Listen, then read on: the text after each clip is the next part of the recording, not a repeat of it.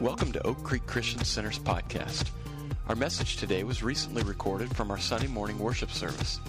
Stay tuned after the message for more information about Oak Creek Christian Center. And now, lead pastor Kelly DeFore. We're in a series called Home Words. Home Words. Words that transform our homes. Because we all know that family life, things that have happened within our homes, have either been a great blessing or been a real challenge for us. And I know that when we talk about families, when we talk about homes, I know that evokes a lot of different responses and emotions. I understand that. And I'm so glad we have a God who lovingly can help us with all the feelings we have related to family. But two weeks ago, when we started this series, we talked about how it all begins. The transformation we want to see happen in our families and in our homes happens with hope. Hope has to be the foundation of that. We talked about hope means that there's a better future for my family. The better days for us are still ahead. It's not something I look back to yesteryear and go, boy, weren't those great times. But instead, as a grandfather or as a parent or as a sibling, we're saying our better days as a family are still in front of us. That we can make these moments really matter for our families, and our better days are still ahead, and that takes hope to do that. And we also talked last week about another key, the first of the healing words that we need to see in our homes that will bring wholeness and healing, of course, and that was forgiveness. And how so often family pain is the worst pain that we can experience, and how often that family pain lasts for years. And we're just not able to forgive when somebody who is so close to us hurts us. And so, how forgiveness was critical to the healing of our homes. And I challenge some of you to have that difficult conversation with that family member to allow healing to take place through forgiveness and how critical that was. And if you missed either of those, hope or forgiveness, then I encourage you to go on our website, oakcreekcc.org, or follow us on our podcasts because those are critical, critical home words that transform our home. And today I'm going to introduce another one of our healing words, and the word is blessing. Blessing. When former NFL player Bill Glass was asked this question, by the way, Bill Glass spent 36 years in prison ministry, spending time with inmates day after day, ministering to them for 36 years. And as he looked back over his 36 years of ministry, he was asked this question, and it was this What is our country's biggest problem? And you know what he said? It wasn't the president, it wasn't politics, it wasn't national news. You know what the biggest problem he, he committed to as he saw the deepest problems of our society within the prison cells? You know what he said it was? This was his answer. He said, a lack of a father's blessing. A lack of a father's blessing. In fact, he went on to say this A kid who is searching desperately for a blessing will put himself in all sorts of contortions in order to get it. And here's something you and I know that deep within the hearts of every single person, there is a longing for parental approval. There's a longing for that. And as we talk about blessing today and that longing we all have to know that our parents or some kind of parent figure has approved us and has found our value. If you want to follow along this message today, there's a couple ways you can do it. One, you can use the back of your bulletin, that piece of paper they handed you when you walked in and wondered why they handed me paper when I walk in. That's because that's the bulletin. And you can turn it over and there's a fill in the blanks. But if you're a smart device user, we, we use the Bible app here, the YouVersion Bible app. And if you use the Bible app, there are ways to have the notes directly available to you through that Bible app. Under live events, you just look it up, live events, you find Oak Creek slash neighborhood church, and boom, the notes are right there. So I encourage you to do that. But deep within the heart of every person is a longing for parental approval. And here's the truth we search for it all of our lives. And, and until we have found it, we keep searching for that sense of somebody's approval, usually that authority figure over us, somebody to give approval. And if we don't receive it from our parents, then we search for it elsewhere, and our hearts are restless until we can find it. In fact, this topic of, of blessing is so prevalent today. It's not just left for places of faith like churches, but Forbes magazine had an entire article dedicated to the power of a parent's blessing over a businessman or businesswoman and how they performed in their business. And the whole article was about this idea of paternal blessing in their life and how that directly impacted how well they carried out business. In fact, New York Times also did an article on this, and listen to the words from this article. It says that parental approval can powerfully affect a child's future self esteem, independence, and emotional responsiveness. The article goes on to say this that parental acceptance, uh, well, I'm kind of quoting from it, but they linked parental acceptance with lower hostility, greater independence, and a healthy self esteem, and increased feelings of adequacy. Now, in case you're thinking this is just some kind of psychobabble, that blessing is some kind of Dr. Phil or Oprah topic, that's not what I'm here to share with you today. I'm not here to be Dr. Phil or Oprah. I'm, I'm, here to be a pastor of God's Word to tell you that this is a biblical principle. In fact, we find it in the very first book of the Bible in Genesis. We see this example of blessing, of parental blessing. Now you're going, but I'm not a parent anymore. Yes, you are. Yes, you are. You have influence over the life of somebody. Even if you never had children of your own, you have the ability to bless. In fact, one of those people that you most have the ability to bless is your spouse. So don't just throw this away as well. That's parent talk, and I'm not in that life anymore, so I'm just going to hit pause. No, this is for everybody in the room. If you're a grandparent, if you're married, if you're a parent, if you're an aunt or an uncle, if you're in a family group, this message is for you. Now, while a lot of the language might apply specifically to parents with children, you can interpret that to your marriage. You can interpret that to families. You interpret that back to how you can be a blessing to your parents, even though they may be old and you've moved away. This message is for all of us in the room today and it is a biblical principle. In fact, one of the clearest ways to begin to understand what blessing means is to look at this amazing choice that God gave his people. We find it in the book of Deuteronomy. If you want to go there, you can. It'll be on the screen for you as well. But in Deuteronomy chapter 30, we're about to see Israel enter into the land of promise. So you guys might know the story. They had been in Egypt as slaves. And Moses was sent to go deliver the people out of Egypt. And so Israel was delivered from Egypt. They began this wilderness journey in which God introduced himself to them through the Ten Commandments and living with them in the, in the wilderness. The tabernacle was created in which God's presence would dwell. And Moses led them in the wilderness. And for 40 years they wandered around the wilderness. We see this in the book of Exodus and Numbers and so forth. But now they are poised and ready to enter the, the land God promised them. And Joshua is now the leader. And as they're about to enter their land of promise, God says these words over them This day I call the heavens and the earth as witness against you that I have set before you life and death, blessings and curses. Now choose life so that you and your children may live. Now, I know the context for this was Israel in that day and age, but can I tell you that the power of life and death, blessing and cursing, is still something very effective within our families today. Let me kind of break it down. When he said life, choose life, that word from the Hebrew life, it actually means something that has movement. Because for the people of Israel, it was very important that they find life giving water and water that brought life was water that had movement to it, water that came from a, flowing river or from some kind of a well. It had to be moving water because water that's stagnant, you know, is probably going to be bacteria ridden, death in the water. So there's this idea that life means movement. Things that are alive move. And the whole idea here is that when we have movement toward God or, or toward people, there is life. And you know those principles to be true in your home that when you move toward your spouse, when you move toward your children relationally, it brings life to your home.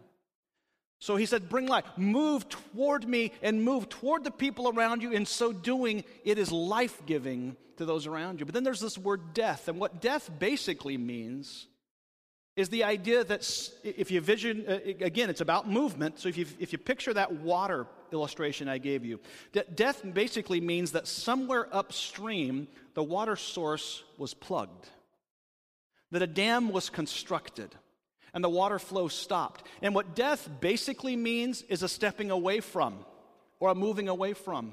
And many of you have felt that death relationally when somebody has stepped away from you or when you have stepped away from your family. And in so doing, it was death.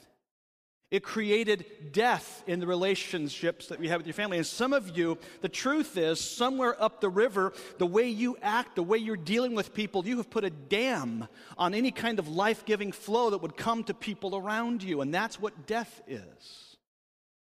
So, life is stepping towards somebody and, and extending life to your family. Death is stepping away from or stopping the flow of life. And how often we can do that with our silence with our coldness. How often we can stop the flow of life giving things to our family. But then he moves on to these words blessing and cursing. And, and in the Old Testament usage of the word bless, it basically means in the Hebrew to bow a knee. And you know that culturally speaking, when, when people would enter the presence of somebody greater than they, they would bow their knee. Perhaps it was a king or some other person in authority. They would bow before the authority. And in so doing, they were saying, You are a person of value, and I recognize your value. So there's just one aspect of that word bless, which means to bow the knee or to recognize the value in another person. But there's another aspect to the word bless, and it means to add value. Now, back in the days in which uh, people purchased stuff biblically, so back in the culture of the Old Testament, especially the New Testament, we, we see this as well. When you wanted to buy something, so you wanted to buy that new iPhone 10, right? So there's the new iPhone 10, you wanted to buy it. What would happen is there was a scale placed before you at the register. And on one end of the scale was the weight of what that would cost. On the other side, you would contribute the money, you would add the value to purchase the item that you wanted until the scale was balanced. That means you paid enough in shekels or whatever to purchase the item you wanted. So they would purchase in weight. Sometimes that was silver, gold, sometimes it was product like grain or seed or whatever. And they would purchase it with that. And so it's this idea of adding value. You keep putting coins in until it was obviously balanced. And so when we think about the word blessed, in other words, it's kind of saying this I see the value in you, and I'm going to keep adding value to you. So when we're blessing somebody, we're seeing their innate value and we're choosing to add value to their life. But guess what curse means? It means a deduction. It means that you're removing coins from the plate and the scale is shifting the other direction. And you know what it has felt like in your family when somebody has taken from you. And the result of that felt like a curse. See, friends, we have the ability in life or death or blessing or cursing to add value to the person we already value or to take it away. And how many times have we seen over and over and over again families collapse because value wasn't being added? People weren't being valued. Instead, we were asking of them, we were taking from them. This is why this idea of blessing is so important for us as families today. And it is clearly seen in Scripture. In fact, I, I want us just to, in fact, we'll go to Proverbs 18 21, where it really highlights this idea of the power of blessing and cursing. In fact, it says this in Proverbs the tongue has the power of life and death, and those who love it will eat its fruit. Here's the question In your family, in your homes, what is most commonly spoken? Words of life, death, blessing, or cursing. Because when it says that those who love it, that means those who understand the power and the, the potential that words have. Those who love it will eat its fruit. In other words, they will enjoy the benefit of rightly understanding the power of words. And in our homes, the question is if our walls could speak, what would they be saying in the home in which you grew up, the home in which you lead now? In your marriage, what would there be? Blessing or cursing, life or death? And maybe you're saying, well, that wasn't my upbringing. I didn't have that kind of home. Well, here's the good news today is a day of change. Today, for some of you, that cycle will be broken, and you will be somebody who, in a home you grew up in, maybe you didn't receive that blessing from a parent or an authority figure in your life. But today you're saying, you know what? I'm going to draw a line in the sand, and I'm going to reckon with my past and say, God, you're going to have to cover that. But I am going to speak blessing and life to my family, to my wife, to my kids, my grandkids, my siblings. I'm choosing this path today. And we see the power of that really in Genesis chapter 27. So go there quickly. I just want to quickly give you the story and jump to a verse because of our time. But in Genesis 27, we see the story of the blessing of Jacob. Here's the quick story Abraham had a child of promise named Isaac. Isaac then had twin sons, Jacob and Esau. While they were t- twins, they were yet very different. Jacob was um, a mama's boy, let's just put it that way. Jacob was a mama's boy, and Esau was like a man's man. He'd be on the front cover of Outdoorsman magazine. All right? You get the idea. They're twins, but totally different. And then this particular family, which we see, and it actually has negative consequences on, on Isaac's family, is that Isaac tends to favor Esau and Rebekah tends to favor Jacob. And so we have kind of a, a house divided by favorites. Well, you might recall earlier in, before Genesis 27, there's this little story of where Esau, who was a hunter, was out hunting, and it must have been like a typical Oregonian hunter, didn't fill his tag. He came back, he didn't have any venison, had nothing to eat, and he was starving comes into the house, and Jacob, mama's boy, is doing the latest episode of the Food Network, making some lentil, talking nicely to the camera about all of his ingredients he's adding in, and in walks Esau. And Esau's going to die if he doesn't have some of this soup now. And Jacob, being the bit of a deceiver that he is, has an idea. I will sell you a, a, a bowl of soup for the rights of your firstborn. See, Jacob and Esau, though they were twins, Esau came out first, so he would get the rights as the firstborn son. And in the Old Testament history, that, that right that came to the firstborn was important. It was, a, not, it was, a, it was financial, but it was also very much a, a blessing of their future. And there was power in the patriarchal blessings of the Old Testament. When, when they would speak over their sons, it happened. They almost spoke prophetically over their children, and it took place. So this blessing was very important, but Esau exchanged all of that for a bowl of stew, for his appetites. And boy, isn't there a sermon there that I can't preach right now about what we choose to give up for the sake of our own misguided appetites in life. But we'll fast forward the story. So he already exchanged it for a soup. He ate the soup. Years later, we pick up this story. It says in Genesis 27 in the opening passage, it says that Isaac was now old and his eyesight was failing him. And he knew his days were coming to an end, so he wanted to call his son Esau, the oldest, in to receive the blessing. He says, So go out and hunt and make me some tasty food and bring it to me that I might bless you. So Esau goes off to hunt to give, receive this much wanted blessing of the father. So he leaves. Rebecca hears the story, the interchange between Isaac and Esau and thinks of her son Jacob and says, Jacob, here's the deal. Your father's going to give the blessing to Esau. So we're going to disguise you. We're going to make some food, and you're going to sneak in, pretend to be Esau, and receive that blessing from your father. That's how important this blessing was, people, in that day and age, and still is today.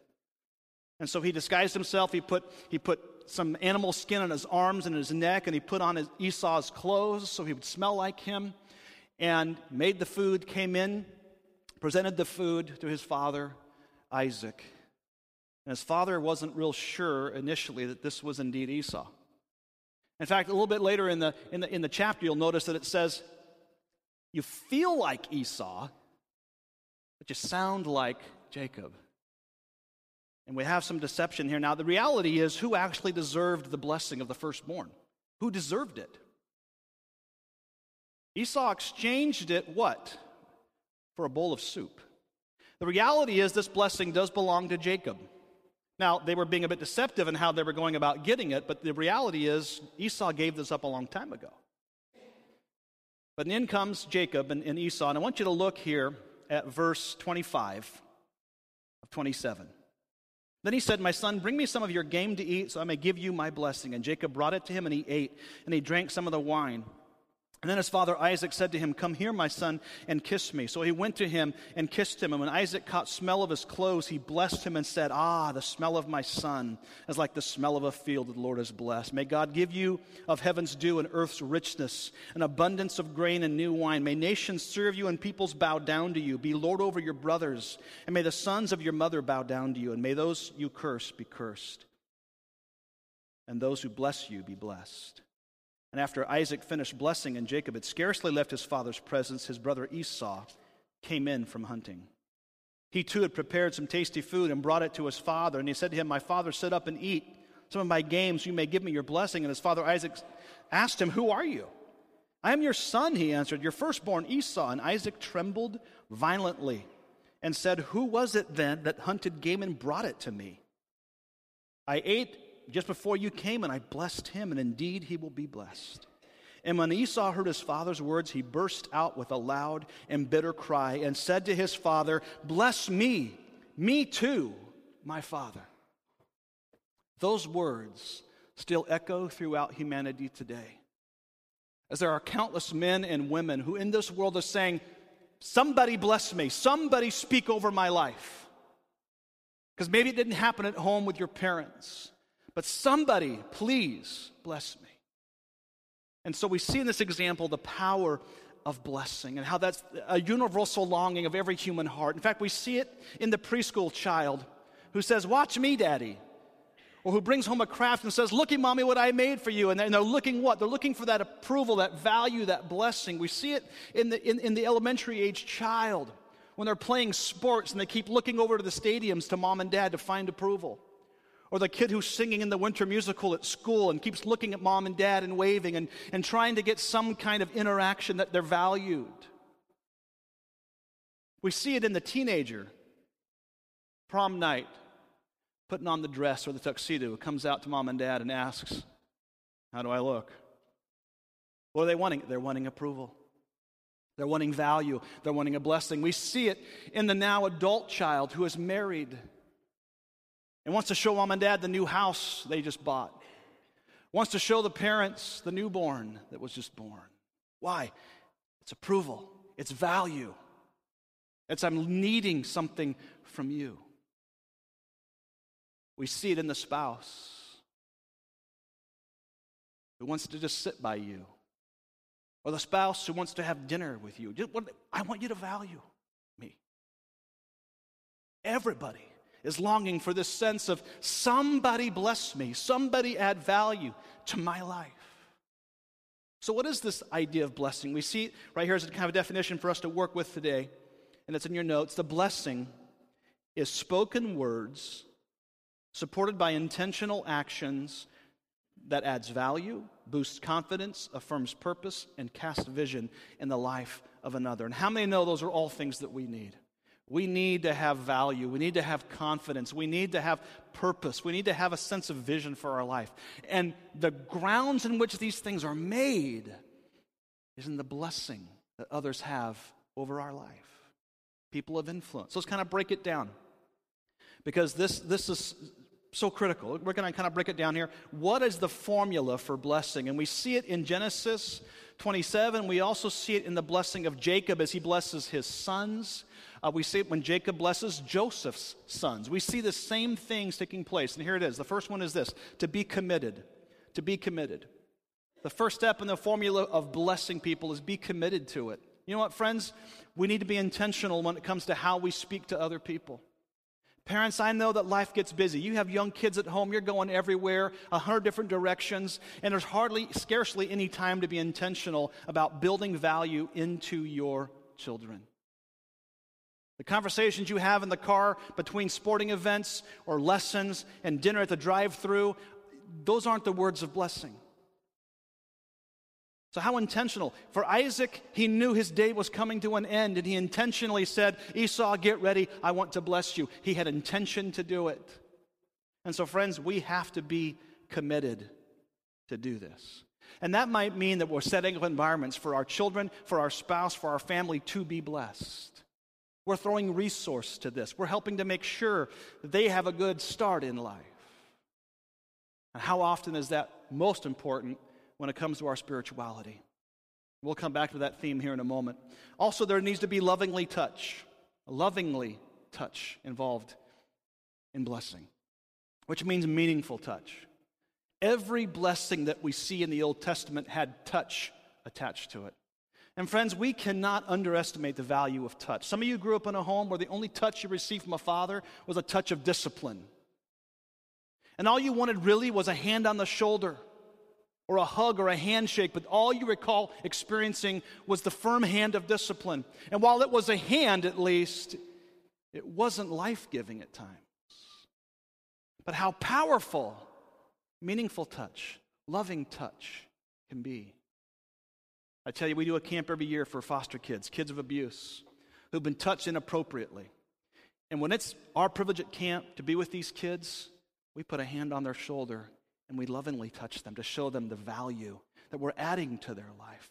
This is the value of touch. It's already been proven to lower blood pressure. It's been proven to increase a sense of intimacy, not just sexually, friends, don't go there, but a sense of intimacy, of closeness when we're touching somebody. How are you touching those around you? I mean, within boundary, okay? Come on, within boundary. But when it comes to your own kids, isn't it amazing how we are so when it comes to physical touch, we are so constipated, especially as men. We just don't know what to do. How, how long is it okay to hug my child? When does it become inappropriate? We, we, we just get hung up on stuff that really isn't worth getting hung up on.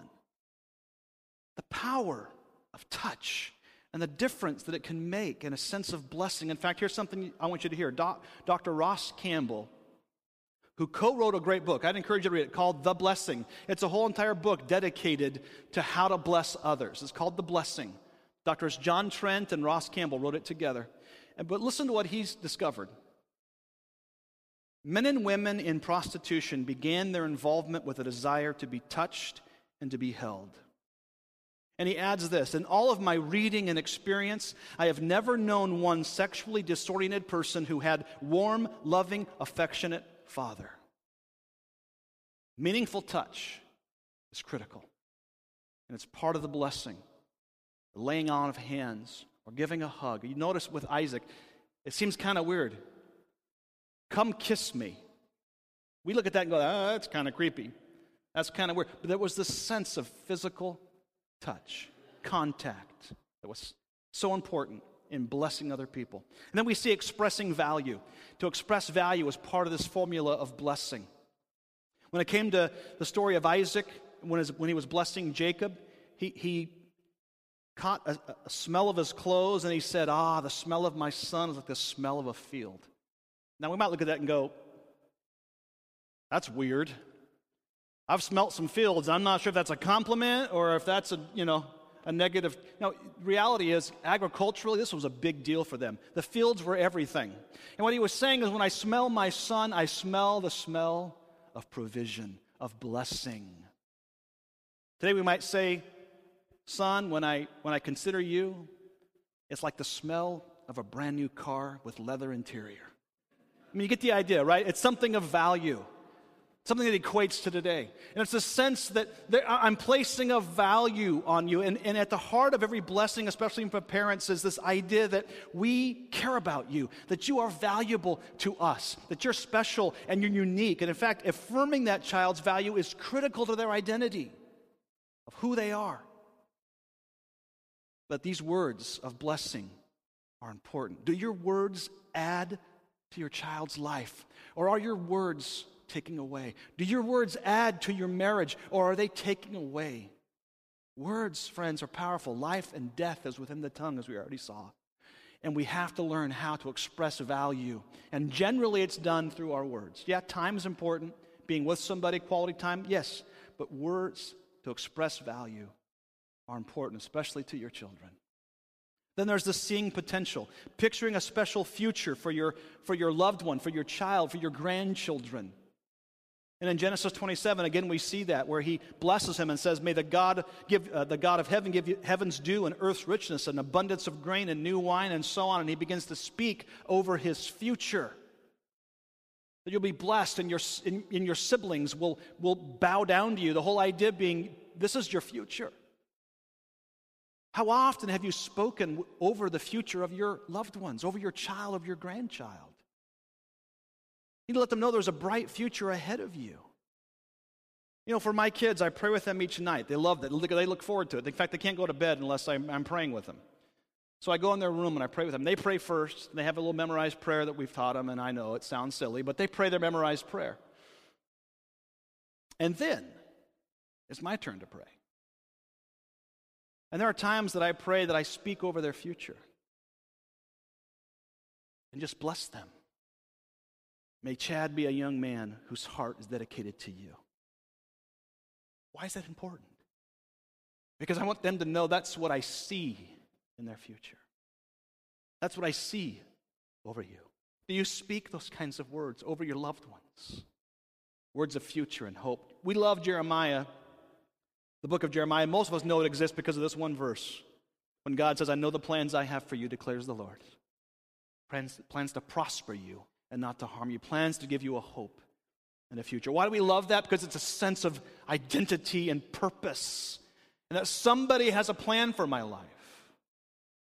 How important it is that in our blessing we speak that over our siblings, over our wife, over our children. I see what God has for you. I speak potential into your life. And friends, don't just make this about a career. Don't make this about athletics because too much today, we as parents make everything that we set our kids up for about sports or athletic stuff. Let me just tell you right now you've got to speak spiritual vision over your children. And more importantly, they got to see that in you. Because you might raise great athletes or a great career bound businesswoman, but if their hearts are far from God, friends, we have missed it. We've missed it the opportunity to speak spiritual vision into their life. Then finally, you got to speak it. For the blessing to be a blessing, it's got to be spoken or written or something over the life of the person that you love. And again, it doesn't have to be, not, not, there have been ceremonies over history. We've seen them before. You see them in the book uh, of the Old Testament. You also see them still in Jewish families today, where a, a child, a daughter, a son reaches a certain age, and the, and the father of the household gathers ad, adult men around who are part of the synagogue, and the father lays hands on their child and speaks blessing over their child. It's a, it's a very important, incredibly powerful ceremony within Jewish families. It still happens today. And at that point, that young man, that young woman feels like an adult. You've seen it in our own history here in Native American culture. What happens? There comes this point where the young man becomes a warrior and there's a whole ceremony through which they become that, and how that rite of passage is so important. And how many of us have never felt in our life that rite of passage where somebody has spoken over you and set a future for your life because that becomes the foundation upon which they build their life. We've missed it. We've become a very busy culture, more, more focused on self advancement than we have been about our own families having a foundation to stand on and a future to look forward to. And that happens when we speak it over their life. You'll notice what happened. Isaac didn't just think it. What did he do? He spoke it. I know you think highly of your family. I know you think highly of your kids. But do they know? Has it been spoken? Well, they know I value them. Really? Let me just tell you, your silence does not equal blessing, friends. Your silence does not somehow get translated in their mind to blessing. Here's what happens when there's silence, when there's fill in the blanks, then the kids or your spouse fill those blanks themselves. And here's the truth we all view ourselves lower than we really are valued at, right? So what happens? They fill those blanks in with lesser than things. And if we don't speak it into their life, or just share it with them, then they're left to figure it out on their own. And usually, it is a self defeating process. But if we can speak over them, share that value, add value in our words, then friends, they rise to that. So speak it. You might say, well, I don't yell at my children or, or cut them down like some other parents do, but here's the deal a lack of negative words does not translate to blessing. And there can't be silence on this issue. So, to see that blessing bloom and to grow in a child's life or in a spouse's wife or in a friend or a grandkid, you got to verbalize that. You got to write it down. You have to communicate that. And here's why I know this is so important I get to pack my kids' lunches every morning, and occasionally I'll handwrite a note and stick it in their lunch bag. A little way to let them think about, you know, our love for them when they're at school. Last year we were cleaning out Chad's backpack, and guess what I found? every single note. He kept them in his backpack. Why would anybody do that? I have terrible handwriting. Why would he want to keep my notes? Why? Because those were valuable. And some of you still have handwritten letters from parents, grandparents, that over the years have faded. They've, they've, they've stained a little bit. Why? Because you valued what that meant to you. That is the power of the spoken or written word that too often, friends, we underestimate the power of life or death, blessing or cursing that are found in our words. So, what happens when that blessing is withheld? We're going to close with this. What happens when that's withheld? Because some of you, this is your story. Kelly, I never had that growing up. What happens when that is withheld? When you don't speak this over your your spouse or over your kids or within your family group, what happens? I'm going to give them to you rapid fire. So if you're going to write them down, these aren't in your notes. I'm sorry, but get download the notes, all right? You're going to have to download them because I'm going to give them to you in rapid fire. But here they are. Some people will try to earn that blessing. They're going to earn it through working hard. They become a workaholic who clocks away 80 hours a week at work trying to find somebody's approval. And they're going to keep throwing themselves at something, thinking somehow that will approve. And guess what? It never does. And in the meantime, that person's family is sacrificed by the hours they spend trying to find somebody else's approval while their kids are dying for theirs. They try to find it somewhere else, they try to earn that blessing. Somewhere, yeah, it's that second one. They try to find that blessing somewhere else. And friends, oftentimes that somewhere else is not a good place. How many know that your kids have found friendship among friends you wouldn't really want them to be with, but that's where they found a sense of somebody who I valued them, somebody who could identify with them, somebody who spoke into their life. Didn't happen in home, so I'm going to find it somewhere else. And it might be in the military where they have a plan for your, for your child, your daughter. It's not a bad plan, but it's not maybe the plan you've had for them. They'll find it among peers who make bad life choices. Not choices you want for your child, but you were silent, and so somebody who would speak into their life gave them those choices. And now they're doing drugs. They're in a life of crime. They're behind bars because they had to have somebody who would say, I value you and I care about you. Some people, they withdraw into a world of isolation and loneliness. They just pull back and shut down. They want to close off because they don't want to become vulnerable any longer to those who should love them, who should speak life over them, who don't. So they wear their headphones and close themselves off at home and they don't want to speak with you. They don't want to be a part of what's going on because they don't feel like they're valued or I, they just they don't feel it. And if I'm isolated and alone, you can't hurt me. Or there's some people strike out in anger, which is probably the worst response, but it's real. Parents, how many times has the anger our kids pointed at us been really a cry for value me? Their negative behavior was a cry for, Will you value me? I mean, negative attention's better than none. At least you're paying attention to me. So, how many times have we battled behavior when really what our child needs or our spouse needs is value in a positive way? They'll find it, but oftentimes the means are going to be not one we like. Or there's those who will wander aimlessly through life Often the blessing is withheld, and that person enters adulthood without any clear direction for their life or any tools to help them to navigate it. Here's the reality when, when we withhold the blessing, then our children and our grandchildren are left some very significant life questions that they don't know how to answer, like, Who am I? Number one question that plagues humanity is Who am I? Number two is this Why am I here? And three, where am I going? And the good news is, friends, a home that values blessing will answer those three questions every time because they will know who they are. They will know why they are here, and they will have a sense of purpose and destiny to know where they are going. You look at the Old Testament, you look at those patriarchal blessings, and then you see them become a reality. But today we have a youth culture Parents that are way too busy to attend to their kids who are asking, Who am I? Somebody tell me who I am. Somebody tell me why I am here. Somebody give me a future. I don't know what to do with myself. You know what's happened? Nobody has spoken over their life, saw potential, helped them to find it and have the resources to do it. They're left fumbling, trying to figure it out. Failure after failure, they try something, they fail, they try something else, they fail, and their whole life has been a pathway of broken opportunities because nobody has set a clear path for their life.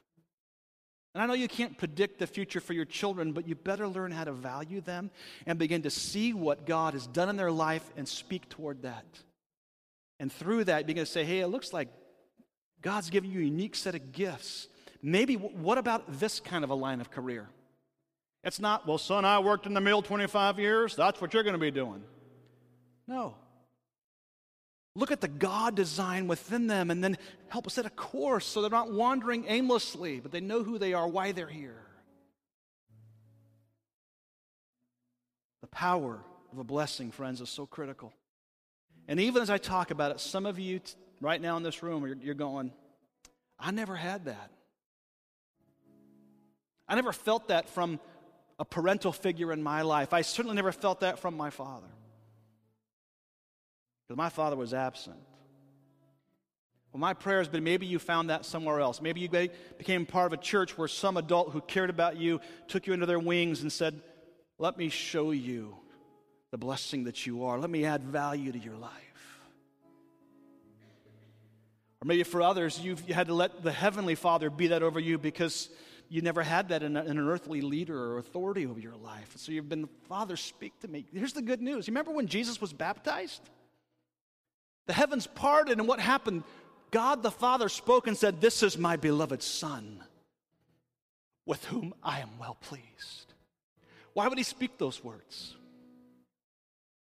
Value upon his Son sets a course for his ministry that people will follow him and he will be absolutely validated. But you might be missing that today. Can you hear the Father say to you, This is my son or daughter with whom I am well pleased? Because he wants to speak that blessing over your life. It's often best done through caring adults, but if you can't get that, he will do that. Let's pray. Father, right now in this moment, we come to you with mixed emotions. Some who look back over their upbringing with great fondness because there were parents that were blessing their life.